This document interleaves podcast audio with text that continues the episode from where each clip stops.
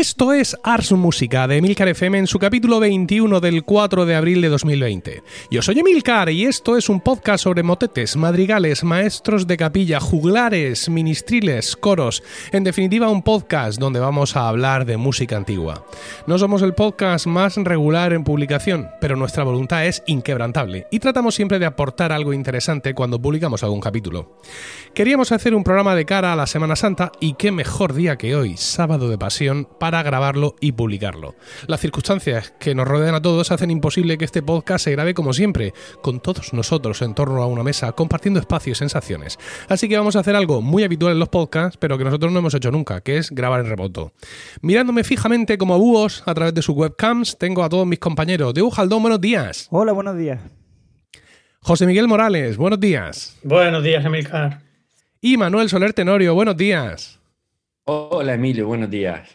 La música antigua tiene en su repertorio una cantidad ingente de material sacro dedicado a la Semana Santa. En este podcast hemos hablado, sin ir más lejos, de la música para Jueves Santo, de los responsables de Tinilas de Victoria y en etapas anteriores hemos hablado mucho de este tipo de música. Hoy queremos traeros algo especial, un capítulo dedicado íntegramente a una de las más impresionantes obras de Tomás Luis de Victoria, incluida en su oficio de Semana Santa, el himno Vexila Regis Prodeunt.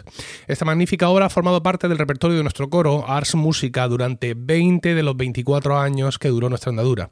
Quizá esto haya motivado que nuestro compañero Manuel, este que está tosiendo pensando que no sale en la grabación, le hiciera como tema para su trabajo de fin de máster. Así que, ¿quién mejor que él para abrir fuego nuestra conversación de esta mañana? Manuel, por favor, cuando quieras. Bueno, pues os voy a contar básicamente lo que fue la presentación que hice de mi TFM. Y luego ya me gustaría comentaros algunas cosas que, bueno, por distintos motivos no, no conté allí, pero que sí que me gustaría compartir con vosotros. Eh, bueno, primero voy a contar por qué lo elegí. En, los más de 20 años que estuve como coralista, Tomás Luis de Victoria fue uno de los compositores con los que más he disfrutado cantando. Y su Regis, una de las piezas que más me ha conmovido. Así pues, este trabajo nació de esta experiencia y es un intento por comprender qué es lo que hace tan expresivo el lenguaje de Victoria y por qué piezas como la que he analizado provocan tanta emoción tanto en el intérprete como en el espectador. Por otra parte, este Vesila Regis está estructurado en, distintas secciones, con lo que nos encontramos en este himno muchos de los distintos recursos que utiliza Victoria a la hora de componer. Entonces, los objetivos que, que pretendía Comité FM fueron, en primer lugar, investigar sobre el estilo del compositor y comprobar qué influencia tuvieron en el mismo dos movimientos especialmente relevantes en su época y en la ciudad en la que habitaba, que era Roma. Nos referimos a la contrarreforma y al humanismo. El Vexila Regis, a seis voces, está compuesto utilizando como cantus firmus un canto llano de la tradición hispánica, por lo que otro objetivo es investigar sobre esta tradición y analizar el Vesila Regis en cantoyano para ver cómo pudo influir en la posterior composición polifónica. En tercer lugar, y seguramente el objetivo más importante, el objetivo era analizar el Vesila Regis morispano a partir de la retórica musical y señalar todas las figuras retóricas utilizadas por el compositor, intentando describir cómo y por qué las utiliza vamos a comprobar que la utilización de las figuras retóricas siempre va a estar supeditada al texto y que se van a utilizar para intensificar el significado del mismo en cada momento. Por último, eh, vamos a analizar el Besira Regis de otros compositores, con el objetivo de comprobar si la utilización de figuras retóricas era algo habitual en la época o, por el contrario, algo específico del lenguaje de Victoria, para intentar eh, finalmente intentar descubrir qué es lo que hace tan expresiva la música de este compositor. Lo primero que hice fue ver cómo estaba el estado de la cuestión, esto es, eh, todo el tema de las investigaciones sobre Victoria. La bibliografía sobre Tomás Luis de Victoria es muy extensa eh, y entonces encontré muchísimo material. Pero quizá las fuentes y los trabajos que más utilicé y que más útiles me fueron, fueron las dos publicaciones que José Ignacio Suárez García eh, tiene sobre el tema de la retórica en mi historia. Y este TFM estaba muy inspirada en ella. En esos dos trabajos, el autor se ha acercado a los responsables de Tinieblas y al oficio de Funtorum desde la retórica musical, realizando su análisis a partir de las figuras retóricas de Burmeister, de un modo parecido al que he hecho yo con el Vesila Regis. También me gustaría destacar la web del Centro de Estudios Tomás Luis de Victoria, ya que ha sido un centro neurálgico desde el que cotejar ediciones, publicaciones, traducciones o consultar su biografía. Además, esta web cumple una importante misión de divulgación y desde mi punto de vista esta labor de divulgación es muy necesaria y diría que fundamental en nuestros días. El trabajo lo dividí en cuatro capítulos, con una introducción y unas conclusiones. En el primer capítulo se estudia el Concilio de Trento y la influencia del mismo en el estilo de Victoria. Posteriormente se explica el nacimiento del humanismo, cómo éste propició la recuperación del arte de la retórica y a partir de aquí cómo se aplica la retórica a la música, dando lugar a la retórica musical, para acabar comentando el tratado Música Poética de Burmeister, que será el, en el que me baso para los capítulos 3 y 4. En el capítulo 2 se repasa la historia del himno Vexila Reis y la tradición del canto hispánico, para concluir analizando el canto llano en el que se basa Victoria para componer su Vesila Rey Morispano. En el capítulo 3 analiza Vesila Rey Morispano secuencialmente, esto es, desde el principio hasta el final, y voy describiendo todas las figuras retóricas conforme van apareciendo, relacionándolas siempre con el texto que describen. Este análisis está basado en las figuras retóricas del Tratado Música, Poeta de Música Poética de Burmeister, eh, por la importancia que tuvo este tratado y por la cercanía en el tiempo a la composición del Vesila Rey de Victoria. Por último, en el capítulo 4 analizó cinco Vesila Reyes, los de Cristóbal de Morales y Orlando y Lasso, que son anteriores al de Victoria, tres contemporáneos al mismo, otro del propio Victoria, compuesto cuatro años antes, el de Guerrero y el de Palestrina, y estos análisis nos sirven para comprobar si estos compositores hacen también uso de las figuras retóricas y si las utilizan del mismo modo que Victoria. bueno, a ver, evidentemente, pues el. Bueno, pues no puedo explicar todo, todo el análisis que está en el TFM, pero he elegido un fragmento concreto, que es el que me gustaría que lo escucháramos, para eh, ejemplificar un poquito todo el, tipo de construcción a partir de la retórica que hace Victoria. ¿no? Entonces, el fragmento que he elegido es en la tercera mm, estrofa polifónica, cuando dice Oc passionis tempore. Eh, las pasiones del mundo. ¿Cómo ejemplifica Victoria las pasiones del mundo? Pues para empezar, utiliza una hipérbole. La hipérbole es cuando la línea melódica asciende a la parte, digamos, más alta del registro. Concretamente, el tenor y el bajo están alcanzando unas de sus notas más agudas y el bajo además mediante dos saltos de cuarta consecutivos que son bastante excepcionales. Eh, además, el bajo está cantando el si bemol, la partitura entera está sin alteraciones y a partir de una pazopoeia, que sería la alteración distinta de las que, digamos, propias del modo, eh, Victoria refleja este momento con el si bemol para marcar una diferencia. Además, en ese mismo fragmento, tenor y bajo están haciendo terceras paralelas. Las terceras paralelas o los falsos bordones en general se utilizaban, aunque ahora mismo digamos que con el tiempo fueron un recurso muy habitual, en la época ejemplificaban la falsedad y la culpa. Aquí digamos que Victoria lo usa pues, para, para mm, reflejar las pasiones humanas, ¿no? Como algo bastante imperfecto. Y para concluir... Eso, eso Manuel, tenía, tenía un... Dime ¿Esa figura retórica tenía algún otro nombre? El de, lo ha llamado, bueno, falso, lo ha llamado falso bordón, pero eso no es el nombre de la figura retórica, es el nombre de, la técnica compositiva, ¿no?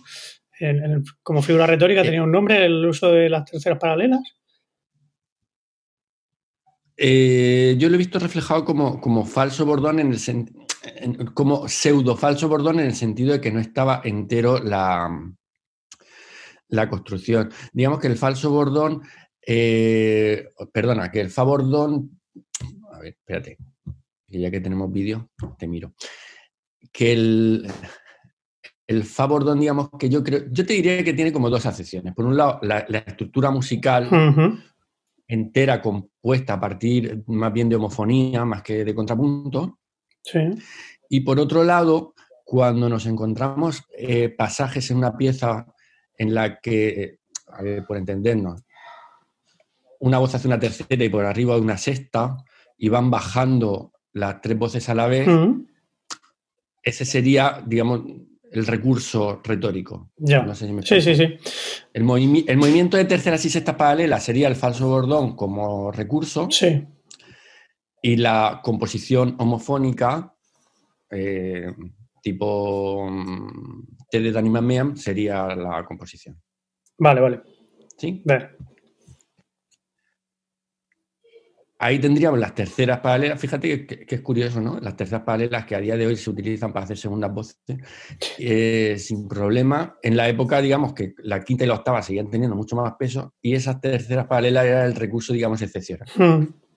Sí, para representar la falsedad, dicho, ¿no? Me hace gracia, he pensado en ella baila sola. Sí, sí.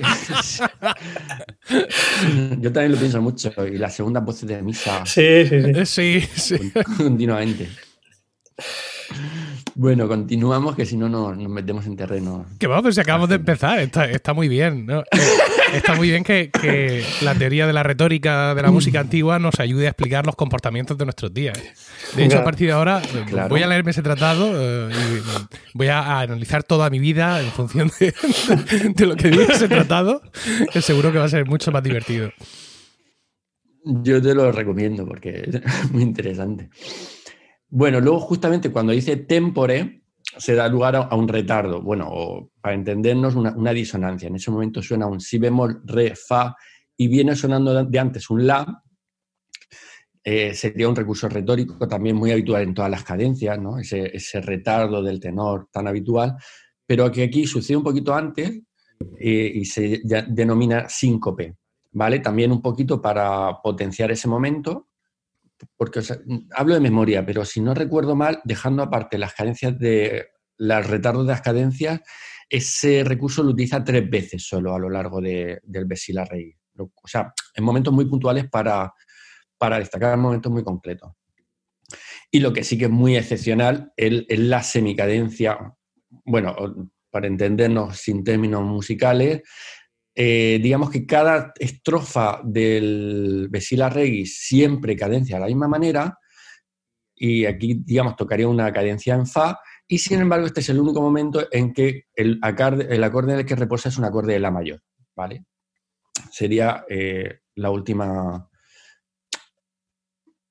recurso retórico de alguna manera para ejemplificar este, este momento. Y si os parece, Emilio, podemos escucharlo. antes de escucharlo, me gustaría comentar otro pequeño detalle que es muy interesante. la versión que, he elegido, vale, es la de... La colombina.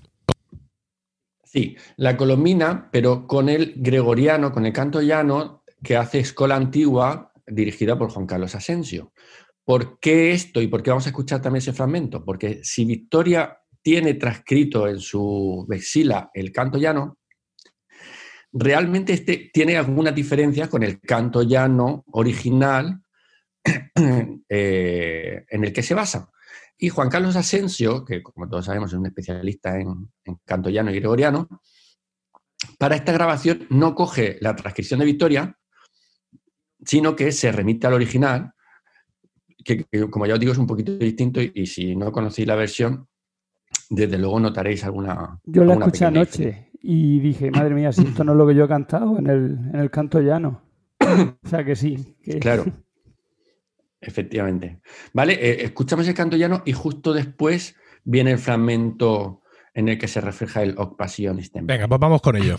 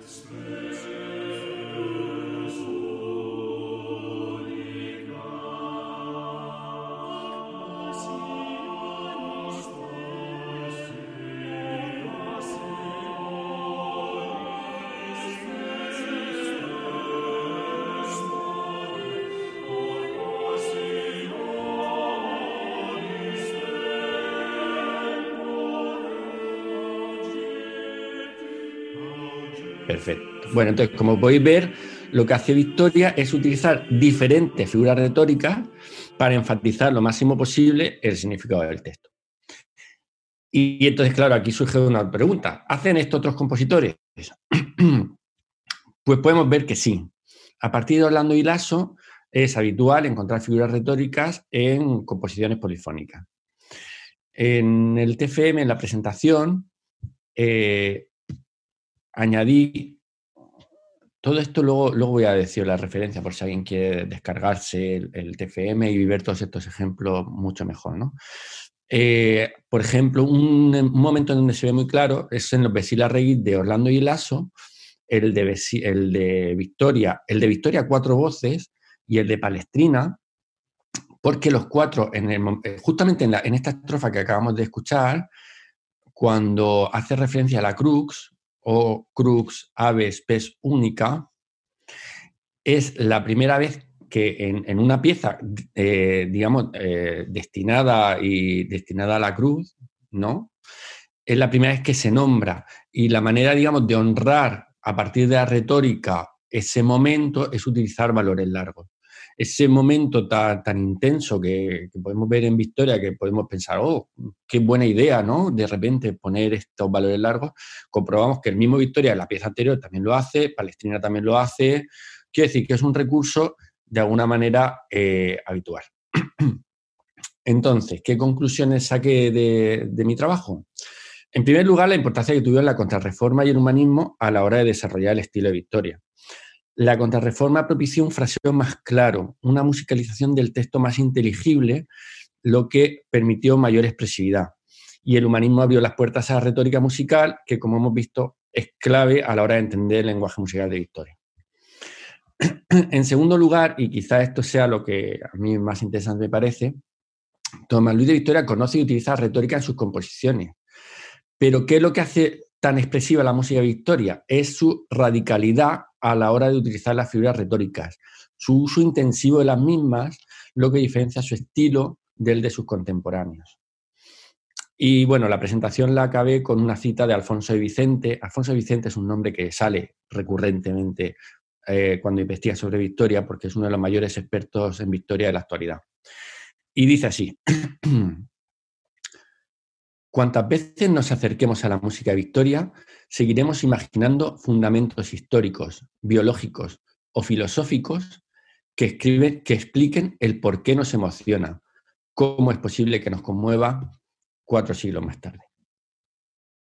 Y es cierto, es una, música que, cada vez que vuelves a ella parece absolutamente renovada y, actual, no sé, suena atópico, pero, pero desde mi punto de vista es cierto. Y digamos que hasta aquí fue la presentación de mi TFM y ahora me gustaría comentar con vosotros eh, algunas cosas que, por, bueno, por su carácter y porque no era el momento, en, su, en, su, día no, no, comenté, pero que sí que me parece quizá de las cosas más interesantes a la hora de, de ver qué, qué significa un trabajo como este. Para empezar, me gustaría hablar de la traducción. Eh, encontré varias traducciones, evidentemente, el Vesila Regis, pero finalmente a un compañero, bueno, a un compañero nuestro, a un compañero vuestro de romano,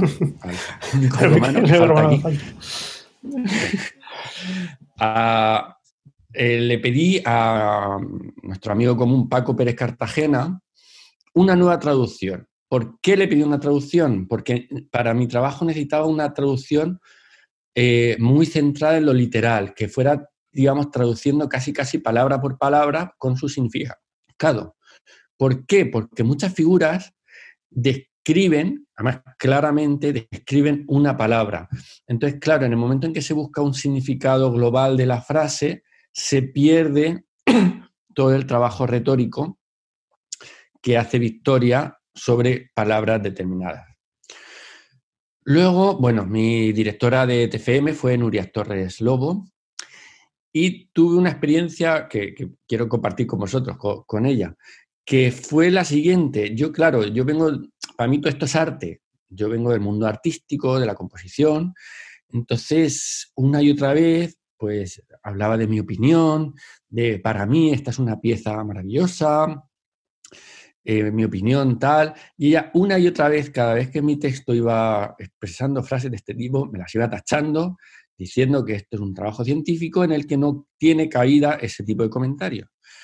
Pero luego, eh, luego todo esto, que en su momento me fue difícil, tiene una, una parte muy buena, que es que al final, cuando daba los resultados y hablaba de mi opinión, decía, no, no, no, tu opinión no, esto es un trabajo científico, hemos usado un sistema, hemos usado una manera científica de hacerlo, con lo cual no estás dando tu opinión, estás demostrando cosas, ¿no? Entonces, a partir de aquí, los resultados son demostrables. Evidentemente, puede ser que haya cosas equivocadas y que sean rebatibles, pero digamos que la, parte buena de hacer un trabajo científico, ¿no? Que ya abandonamos el trabajo de la opinión y llegamos al punto de poder afirmar cosas y, de llevar todo este tipo de trabajos musicales al, al, mundo científico, que es un poquito lo que desde hace unos años se está intentando y que es una idea muy interesante, ¿no? No basarnos en lo que cada uno opina, sino en, datos para ir demostrando cosas. Pero esos datos de dónde salen? Quiero decir, ¿demostrable en base a qué? O sea, empíricamente en base a qué? Porque quiero decir, la figura, estas figuras son figuras, digamos que es una convención en la sociedad, pero realmente, o sea, tú no puedes decir, no, es que si haces, es que claramente, científicamente se demuestra que un salto de, cuarta eh, disminuida mm, produce tal sensación en, el oyente, en el oyente occidental, pero no en el oyente, por ejemplo, mm. oriental. O sea, quiero decir que, no, que eh, tú te, quieres basar, o sea, mm, tu directora de tesis se quiere basar en una ciencia, una, una pseudociencia. Pues no, no, no, son datos universales y empírico. No, no, perdona, perdona. Estamos hablando de, estamos hablando de cosas totalmente distintas. Eh, para empezar, la retórica no habla de sensaciones. ahí está. Esta es la parte más interesante de la retórica. No habla de sensaciones, simplemente son convenciones compositivas. Y, es, científico en el, sentido de que me estoy basando en lo que escribió un autor de la época. O sea, Burmeister dijo que eh, tal figura retórica se utiliza para conseguir tal efecto. Por lo tanto, una opinión para, de Burmeister. Para, para, conseguir tal efecto, no, para, para reflejar tal sensación o para reflejar eh, un momento especialmente importante. ¿Vale? En ese sentido es un trabajo científico. Si te das cuenta, en ningún momento digo que, que, se sienta algo o que esa disonancia que yo he puesto te tenga que sentir algo. Simplemente en mi trabajo digo que la disonancia se usa en tres momentos concretos para reflejar tres palabras concretas que son especialmente relevantes para Victoria. Y eso, eso es científico. Porque lo he investigado yo, porque he visto que se usa en tres momentos concretos y que en esos tres momentos concretos hay tres palabras. Porque Burmeister lo dice, ¿no? explico. Bueno, claro, pero Burmeister. Pero Burmeister era un artista en la época y fue el que tuvo las sensaciones. O sea, traslada las sensaciones tuyas, las borra para llegar a de Burmeister, pero al fin y al cabo no llega a ser ciencia, porque Burmeister no. era científico. No, pero Burmeister no se inventa. No, no, no, Diego. Burmeister no se inventa la figura retórica, Burmeister la recopila. Y no es el único, hay bueno, millones no, pero hay un montón de tratados sobre retórica musical en la época que en, todos te dicen más o menos lo mismo. pero, básicamente lo, que significa eso, o sea, es un, es un código. Es un código que algunos saben interpretar y otros no, no, sabemos interpretar, pero que en la época cuando Victoria escribía esa figura, quería, eh, estaba utilizando un símbolo para representar eso que decía Burmeister y eso que decían muchos otros eh, expertos en retórica musical de, la época. y que si, si, el oyente no era capaz de reconocer ese código, es distinto. Pero el que sí supiera reconocer esos códigos, o sabía lo que estaba diciendo Victoria en ese momento. Ya, ya, sí, eso lo sé. Si lo que estoy haciendo un poco esa, es la diablo. Ya, pero esa es la parte científica del asunto, ¿vale? No, evidentemente, en los, los sentimientos de que cada uno tenemos al escuchar la música no puedes entrar científicamente. Ya, ya, ya. Bueno, te metes en cosas de neurociencia y demás que yo ya no entro.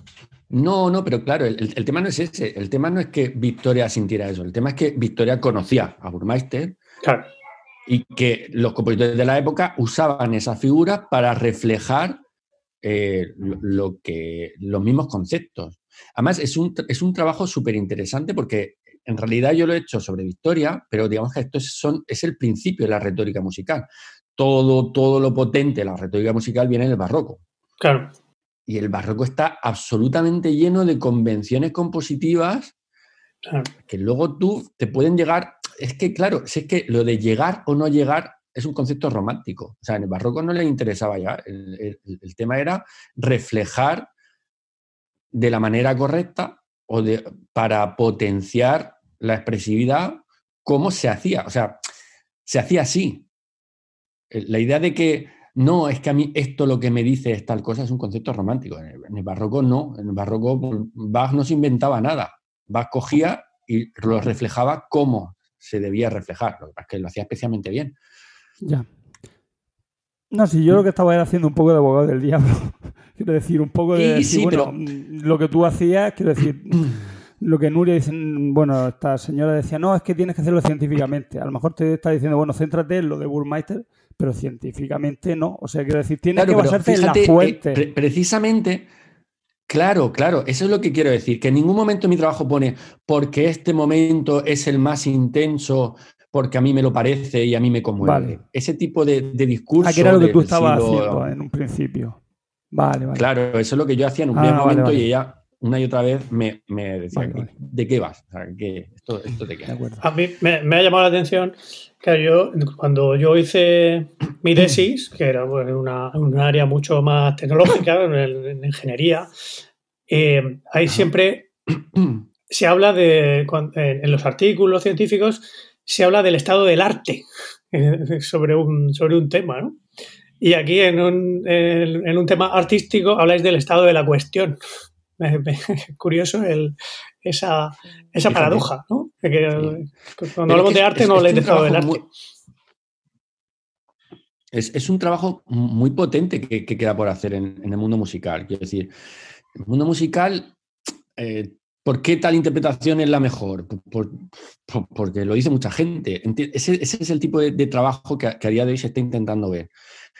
¿Qué hace que una interpretación sea la mejor? Por- y- y buscarlo a partir de grabaciones, de estudios de onda. Yo ahí Claro, pero no voy, a no voy a defender esto, pero quiero decir que colocar las enseñanzas artísticas a un nivel universitario, un nivel, digamos, de, pues eso, de ciencia, es un poco la lucha que ahora mismo está teniendo todos los, que, todos los doctores y toda la gente que está publicando en estos temas, ¿no? Que no quede en una cosa de gente tocando su instrumento y punto. Pero bueno, Ya, pero eh, es arte al fin y al cabo y, y hacer una lucha, o sea, buscar ciencia donde hay arte es como, no sé, es como si, si quisiéramos, no sé, semejarnos a, a- a- o sea, como si fuera, tuviéramos complejo de inferioridad y quisiéramos ser ciencia cuando no lo Sí, somos pero- y nunca seremos ciencia, porque el arte es arte, no es ciencia. hombre, como, ¿Y, Mm, y qué bueno, te hace pero- que una composición Mm. sea, o sea, que una interpretación sea mejor que otra? Es que no creo que haya una interpretación mejor que otra. Quiero decir, hay interpretaciones para una persona que le gusta más y otra que le gusta menos, porque al fin y al cabo esto está hecho para que a la gente le guste.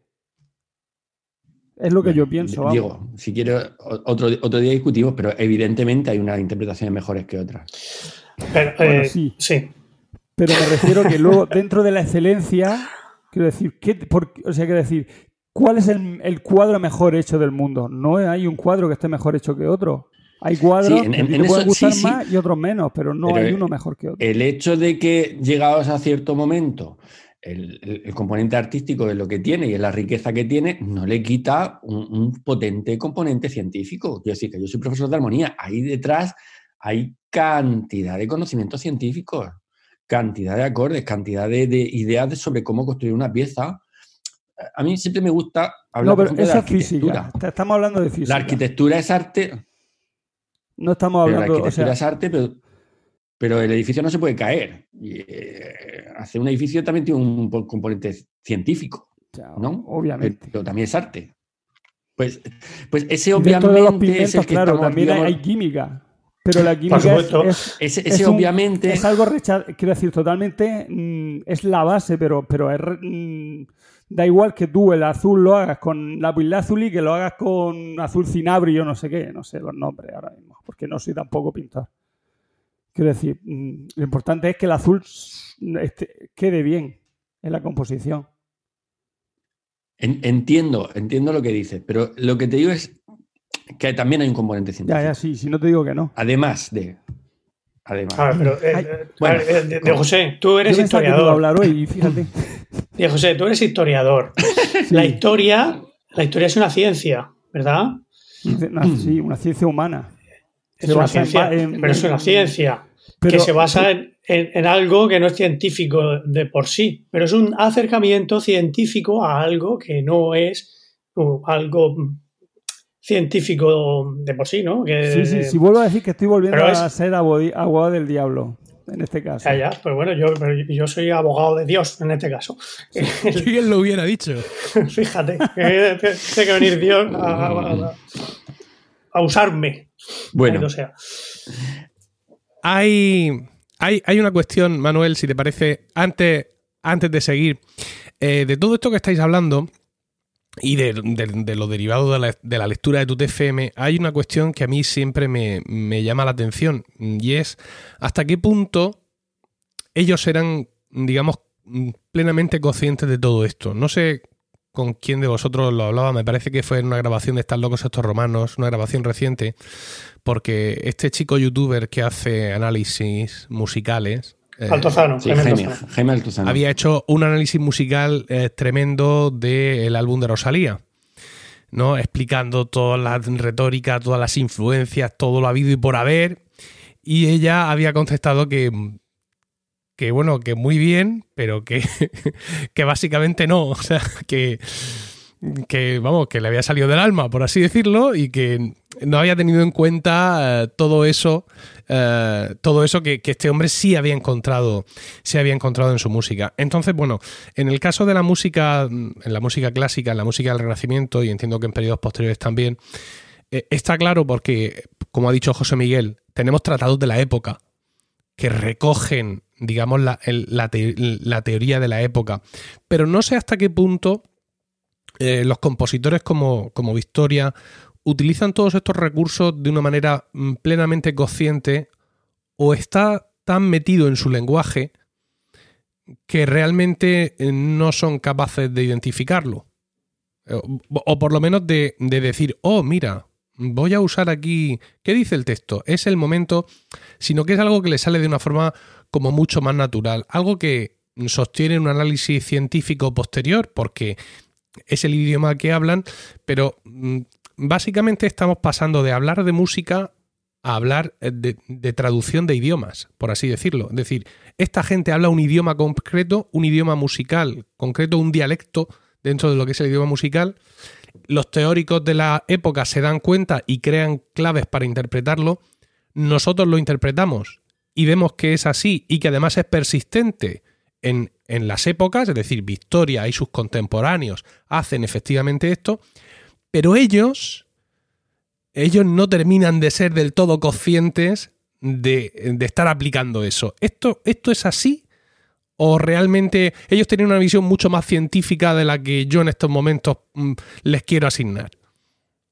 Pues mira, es una pregunta muy interesante y, que no tiene una respuesta clara y unívoca, ¿no? Porque a, mí mismo me, ocurre cuando compongo que dicen, pero entonces aquí, ¿por qué has usado este acorde? Digo, yo, no, es que yo cuando compongo no estoy pensando en qué acorde estoy usando. Porque es lo que dices tú, tengo el lenguaje asumido.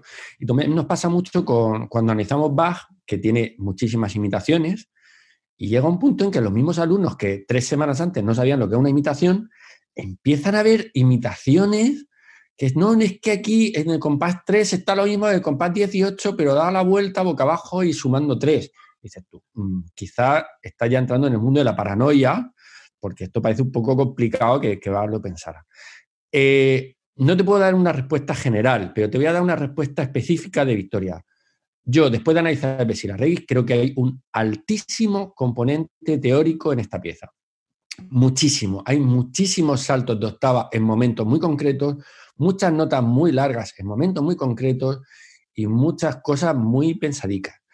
Otra cosa que es lo que realmente hace grande a Bach o lo que hace grande a Victoria es que donde otro compositor coge el recurso retórico y lo plasma y ya está, Victoria tiene un dominio, una capacidad, una sensibilidad un, como diría Diego, un componente artístico eh, difícilmente mm, eh, definible que hace que donde otro, porque claro, el, fragmento este, que os he dicho que usan varios reggae, claro, yo lo he escuchado. Y la sensación, el mismo recurso retórico, la sensación que te produce en el de Victoria, bueno, lo mismo es porque lo conozco más, pero no está, no está en los demás. Victoria tiene una, un algo que hace que su música vaya más allá del recurso retórico. Pero desde luego la utilización del recurso retórico no es casual, yo diría que en ningún momento. O sea, desde el principio, que empieza con una imitación a dos voces, que luego imitan otras dos, Victoria estaba pensando en que iban a comenzar así. No, no le salió, lo pensó. Esta es mi opinión. Yo lo que, lo que sí quería comentar sobre esto es que, al fin y al cabo, mm, es un lenguaje. Todo esto de la figura retórica es un lenguaje, insisto, otra vez en la misma idea. Eh, al igual que en el castellano, las palabras tienen un significado que le vamos dando la comunidad de hablantes del castellano y con el tiempo ese significado va cambiando según el uso que le damos a las palabras, pues con esto pasa exactamente lo mismo. Al principio seguramente en los tratados más antiguos a determinadas figuras retóricas se les daba un significado que luego en los tratados del barroco, de finales del barroco, ese significado ha cambiado. ¿Por qué? Pues porque los compositores han ido usándolo para otras cosas. Y al final se ha ido generalizando, se ha ido generalizando eso. Pero como en todo lenguaje, el significado que tiene un símbolo es el que le damos la mayoría de la comunidad de, personas que, utilizamos ese lenguaje. Que para una cosa realmente democrática que tenemos, que son los lenguajes, que al final no, no, no, no, quitemos ese componente, por favor. Ella, para, simplemente para acabar, y si queréis, comentamos lo que más os haya interesado o lo que queráis. Yo, yo os digo, he dedicado mucho, muchos meses a este trabajo.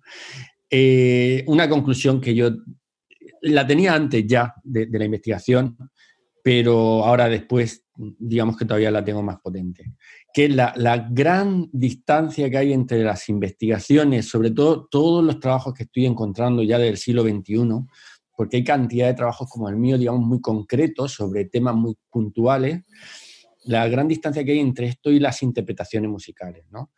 Que por un lado va el mundo de la musicología y por otro mundo va el mundo de los coros y la gente que interpreta música. Y que me parece una pena porque eh, acercarse a piezas como este de Sira Regis, sin tener, por ejemplo, conocimientos de retórica, que luego tú ya puedes utilizar de una manera o de otra, pero es que te estás perdiendo tal cantidad de información de la pieza sin, saber nada de retórica y sin tenerla en cuenta, que es una pena. Entonces, pues no sé, no, sé la solución, pero me da... Hemos, hemos estado 20 años cantándola mal, quiere decir. No, cantándola mal, no. Pero cantándola a lo mejor sin. Sí, te entiendo. No sé, sí, no sé. Sí, perdiéndonos muchas cosas. Perdiéndote cosas. Muchas cosas. Perdiéndote muchas cosas. Es como, por ejemplo, todos sabemos lo que es la música ficta. Tú imagínate un coro que no sabe lo que es la música ficta y coge las partituras y, no hace nada de música ficta porque música ficta, ¿eso qué es? Pues dices, tú, hombre, te estás perdiendo. Que si esto no se cantaba así, ah, pues no sé yo, la partitura estaba así, pues la cantaba así. A que te daría dice, pues te estás perdiendo cosas, ni mejor ni peor. Bueno, sí, es peor, pero que sobre todo es... Básicamente peor. Pero hay, hay también una parte interesante y es que eh, cuando está bien escrito, aunque no sepas por qué, acabas haciéndolo. ¿Sabes? Es decir, que muchas veces la música te está conduciendo, hablabas del, retardo precisamente ahí cuando dice passionis tempore, aunque tú no sepas realmente lo que está pasando, ni qué está justificando, ni tengas, no ya tú, sino nadie en todo el coro, ni idea de armonía, ¿vale?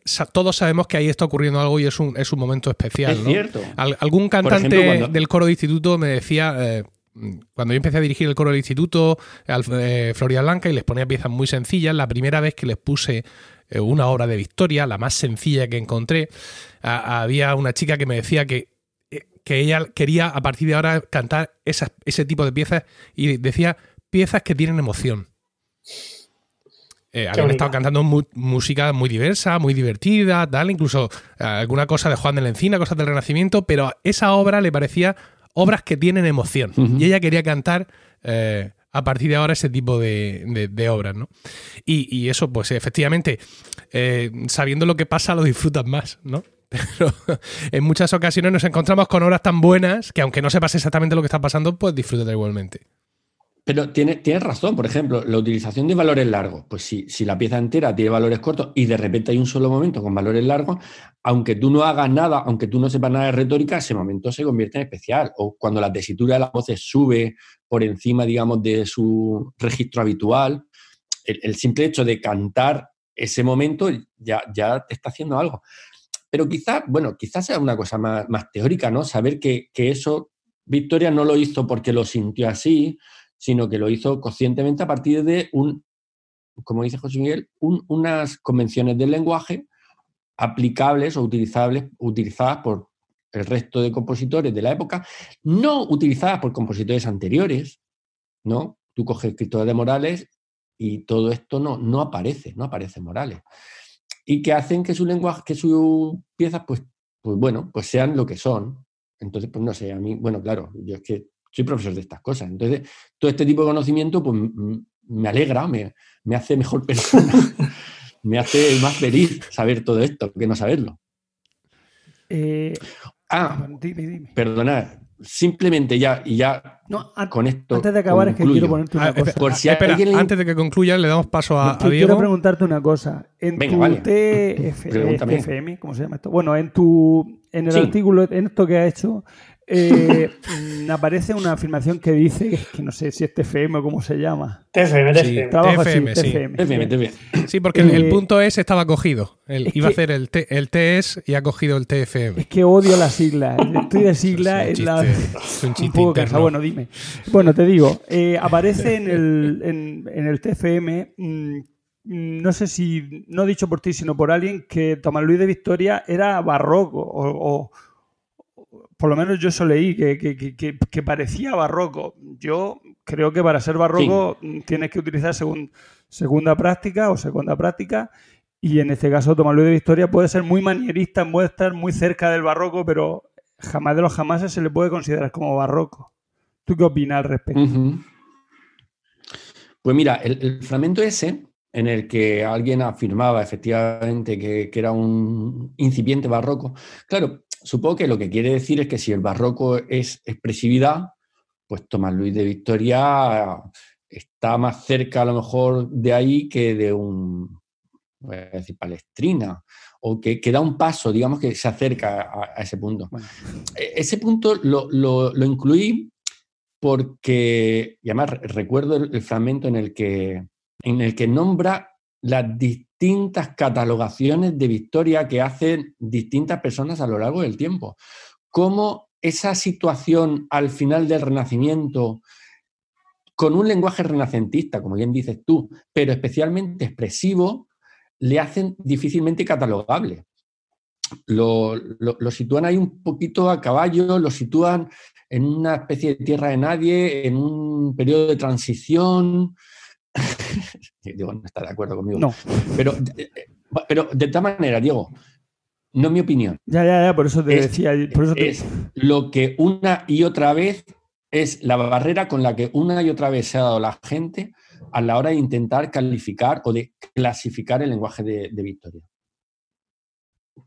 Que es difícil, es difícil. No, no, puedes decir que Victoria, que Morales y Victoria tienen el mismo lenguaje porque no, lo tienen. Obviamente no. Eso es un poquito lo, que quiere decir. Pero igual que Monteverdi, el Monteverdi barroco no tiene el mismo lenguaje que el Monteverdi renacentista, aunque los dos expresen sus sentimientos, pero lo que parte, o sea, lo que parte el, renacimiento del barroco es el uso del bajo continuo. Si no hay bajo, y lo que define al barroco, más que el sentimiento, es el contraste. O sea, el sentimiento yo creo es más romántico. El contraste es más barroco la búsqueda del contraste, la búsqueda de, o sea, de lo que es la, el, lo claro contra lo oscuro, o sea, buscar el choque de, diferentes, pero no el, no el expresar un sentimiento. no, no, si sentimiento, nadie está hablando aquí de sentimiento. Sentimiento es romántico, aquí estamos situ pero, pero, pero hablamos de afectos. Los afectos sí son muy barrocos. Sí, Sí, los afectos son barrocos, pero sentimi sentimiento ni en el... Quiero decir, aquí la gracia está no en compararlo con el romanticismo, sino con el renacimiento. Contrastes. Es que no tiene contrastes este, este Reís, porque vamos, de la, la sección a tres voces a, la a cómo comienza la sección a seis voces, pues a mí me parece de un contraste brutal. Por ejemplo. Claro, es que no podemos hablar de. No son compartimentos estancos, ¿no? Es decir, hasta aquí Renacimiento, hasta aquí Barroco. Mm, ahí. Claro. Un montón de grises, digo, Pero vamos a ver, si yo lo único que estoy es, claro. exponiendo, mm, digamos que fomentando el diálogo. Diablo, Sí, efectivamente. Poniendo trabas para que. Pero, es que eso, ese es, yo, yo, soy, a ver, si, yo, todo eso está muy bien, pero todo eso está muy, muy, muy pasado. Lo que pasa es que, claro, está pasado y no puede ser sustituido por otra cosa. O sea, la idea de el barroco llega desde la desde 1600 hasta la muerte baja en 1750 y lo que lo caracteriza es el bajo continuo. Eso, son, eso es Bukoffer, eso es Bukoffer escrito en 1950 y las investigaciones van muchísimo más adelante, pero no, las investigaciones no han sustituido esa afirmación por otra afirmación, sino que lo único que han hecho es, eso no vale. Vale, entonces, ¿cómo es lo que es barroco? No, no, no, es que el concepto de barroco, el concepto de barroco es un concepto que quizás no deberíamos usar. Pues muy mal, porque somos una civilización primitiva y necesitamos ídolos a los que adorar. claro. No nos pueden quitar, no nos pueden quitar afirmaciones de ese estilo que han, que han supuesto nuestro alimento durante años y dejarnos que, en qué quieren que nos apoyemos, en la razón. Sí. ¿En la ciencia? Pues eso. Sin etiquetas. Eso nuestras etiquetas. Efectivamente. eso es lo que hacen. Necesitamos ídolos. Eso es lo que hacen, Emilio. Eso es lo que hacen, Emilio. El, el libro de Acal, de Barroco, no sé si lo conocéis. No tengo placer. ¿Os suena? El, bueno, pues un libro muy importante, muy actual, que se llama La música barroca. Y lo primero que hace el, escritor, podría levantarme y buscarlo, pero no lo voy a hacer. Buscar el barroco acá y barroco. sale. Lo, primero que hace en la introducción es decir, mirad, además lo dice muy claro, este libro lo hemos llamado La música del barroco porque pertenece a una colección y ya habíamos sacado la música del clasicismo, la música del renacimiento, la música del romanticismo y faltaba este. Pero que sepáis que el concepto de barroco, eso no. que yo no, no, creo en él. Y tú, joder, pues. pues me parece una sobrada por su parte, pero bueno. Has escrito aquí un libro de 600 páginas y no crees en él. de Wendy Heller? ¿Puede ser? Se va a levantar. no, queríamos que lo hiciera. la música del barroco, de Wendy Heller y Juan González Castelao, el traductor. Bueno, eh, voy a aprovechar que se ha ido Manuel a buscar su libro para eh, hacer un pequeño off topic aquí eh, y que sirva ya de pivote para finalizar esta grabación. Y es que ayer, Viernes de Dolores, salió un interesante disco. sí, siguen saliendo discos de música antigua. Esto es, esta, vida sigue funcionando así. Long play. Y es un disco de, de Tenebre dirigidos por Nigel Short es un disco muy interesante del cual yo ya he escuchado algunas piezas y eh, presenta las lecciones de tinieblas de Couperin y los responsorios de el eh, de Jueves Santo de Gesualdo. Una mezcla ahí oh, bastante interesante. El disco salió en, preventa, preescucha ya hace un par de semanas y he estado escuchando algunas pistas con gran éxito eh, en mí, me han gustado mucho. Y desde ayer ya el disco está disponible para comprar o para escuchar en las plataformas digitales de vuestro gusto. Así que, eh, bueno, que sepáis que eh, aunque muchos de nosotros seguimos escuchando las mismas grabaciones del año 94, del año 98 o, incluso las más modernas de 2004, ¿vale? Pero el mundo de la, de, la, de la, música pues sigue dando, sigue dando sus frutos y siguen saliendo grabaciones nuevas y, en fin, cosas interesantes para echarse a los oídos. Manuel, has ido ya a tu vasta librería eh, y tienes en, en ti el libro. Háblanos. La música barroca de John Walter Hill. A ver, séñalo. Ah, yo tengo uno de esos. Claro. No sé si ese, pero. Lo mismo tienes el Atlas. Ah, no, bueno, o el Hopping. El Hopping, claro, sí. El de música, el de música medieval. ¿Dónde está? No lo sé, pero. Puedo levantarme y traer, traer un superhumor si queréis, que tengo por aquí detrás, Bueno. Venga, a ver. Para acabar, ya, Sí, dejáis. Sí, acaba, acaba. Que, que- que acabe yo no significa que no podáis decir más cosas vosotros luego. Que- yo quiero acabar diciendo Venga. que mi, mi- mi trabajo, un análisis retórico, el Vesila Regui de Tomás Luis de Victoria, un análisis retórico, se puede descargar de la plataforma academia.edu. Por si hay alguien Ah. interesado en seguir profundizando y sobre todo porque nombra muchísima, mi trabajo puede estar mejor o peor, pero sobre todo nombra muchísima bibliografía al respecto, pues lo podéis descargar si alguien que ha escuchado. ¿Tienes este un enlace directo? Manuel, ¿hay un enlace directo al, al Eh, TFM tuyo? Sí, Sí, supongo que o- sí. Un enlace a la página. Sí, directo. Lo ponemos en. Sí, lo ponemos en las notas del programa. ¿Vale? Perfecto. Venga. Ah, una, una pregunta que yo tenía para ti, Manuel, y es que eh, también Dime. hablando de retórica y de toda esta historia, eh, una de las partes que a mí siempre más me ha interesado de esto y que realmente nunca he alcanzado a comprender porque mi mente es limitada, es eh, cómo, cómo participan los modos en el tema de la retórica. Esta pieza está escrita en, en lo que nosotros conocemos como claves bajas. Tú especificas en tu TFM que está en modo 1, en modo primero, y eh, la elección, entiendo, de este modo por parte de Victoria no es casual, ¿no? Es decir, que eh, podrías abundar un poco sobre eso. Bueno, un poco, puedo, puedo abundar un, un poquito, ¿vale?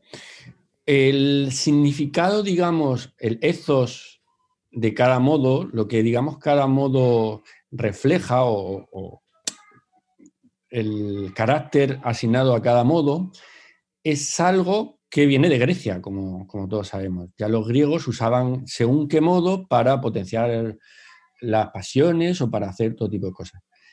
Este tipo de, mm, de asociaciones de los modos con, eh, con distintos elementos, pues evoluciona, evoluciona a lo largo de la historia y en cada época, pues digamos que tiene un significado distinto.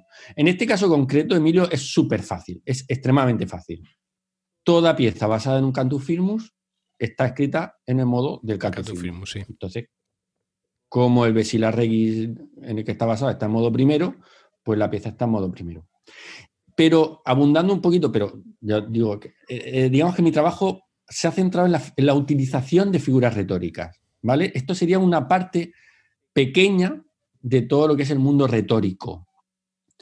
Hay toda una primera parte eh, del discurso retórico que consistiría, digamos, en la preparación del material o en la decisión de qué instrumentos van a sonar. Estoy, estoy hablando ahora un poquito más de barroco, ¿no? ¿no? Cuando esto se ve mucho en las cantatas de Bach. Voy a decidir qué instrumentos voy a usar, en qué tonalidad los voy a componer, ¿no? Toda esta preparación del discurso previa para reflejar lo que quiero reflejar pertenecería a otra parte de, la retórica y yo, digamos, lo que he hecho es un trabajo a partir de las figuras retóricas. O sea, las figuras retóricas se pueden usar en cualquier modo, pero la elección del modo por parte del compositor sería un, primer estadio de- del trabajo retórico. Muy bien. ¿Algo más por parte de nuestros compañeros? ¿No? Bueno, yo sí, sí, sí, una cosa muy importante que, no- que, que- que- que dice Manuel en su DFM, que no hay grabación del Vesila Regis A4.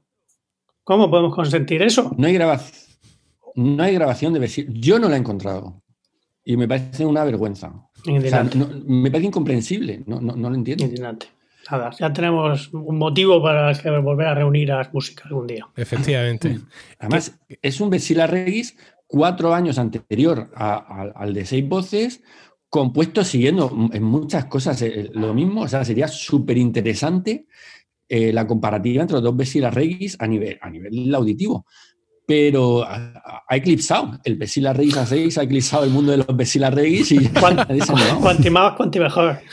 seis seis Eh. voces contra cuatro, no. Claro, ese A4, Manuel, no está basado en el moro hispano, ¿verdad? Eso le iba a decir. No, está basada en el otro, efectivamente. Bueno. Efectivamente. Bueno, pues nada, como dice José Miguel, quizá una buena excusa para volvernos a juntar en algún momento. Aunque duda. a alguien le pueda salir a poco, si nos juntamos después de, después de habernos separado, nos juntamos para grabar esto, en vez de para cantar todo lo que nos gusta, vámonos a, vámonos a comer. Ay, ay. Bueno, pues nada, muchísimas gracias compañeros por haberos acercado a vuestros micrófonos y webcams esta mañana. Esto ha sido todo en este vigésimo primer capítulo de Ars Música. Muchas gracias por el tiempo que habéis dedicado a escucharnos. Esperamos de corazón que os haya resultado entretenido y saciante. Esperamos vuestros comentarios en emilcar.fm barra Ars Música, ya sabéis, con una V en lugar de una U, donde también encontraréis otras formas de contactar con nosotros. Vamos a terminar el programa dejándoos una grabación nuestra de Ars Música de Vexila Regis una grabación de 1999 que dista muchísimo de ser perfecta, pero que tiene para nosotros un incalculable valor sentimental. Nos despedimos hasta el próximo capítulo y recordad lo que dijo Sancho, donde música hubiere, mala cosa no existiere.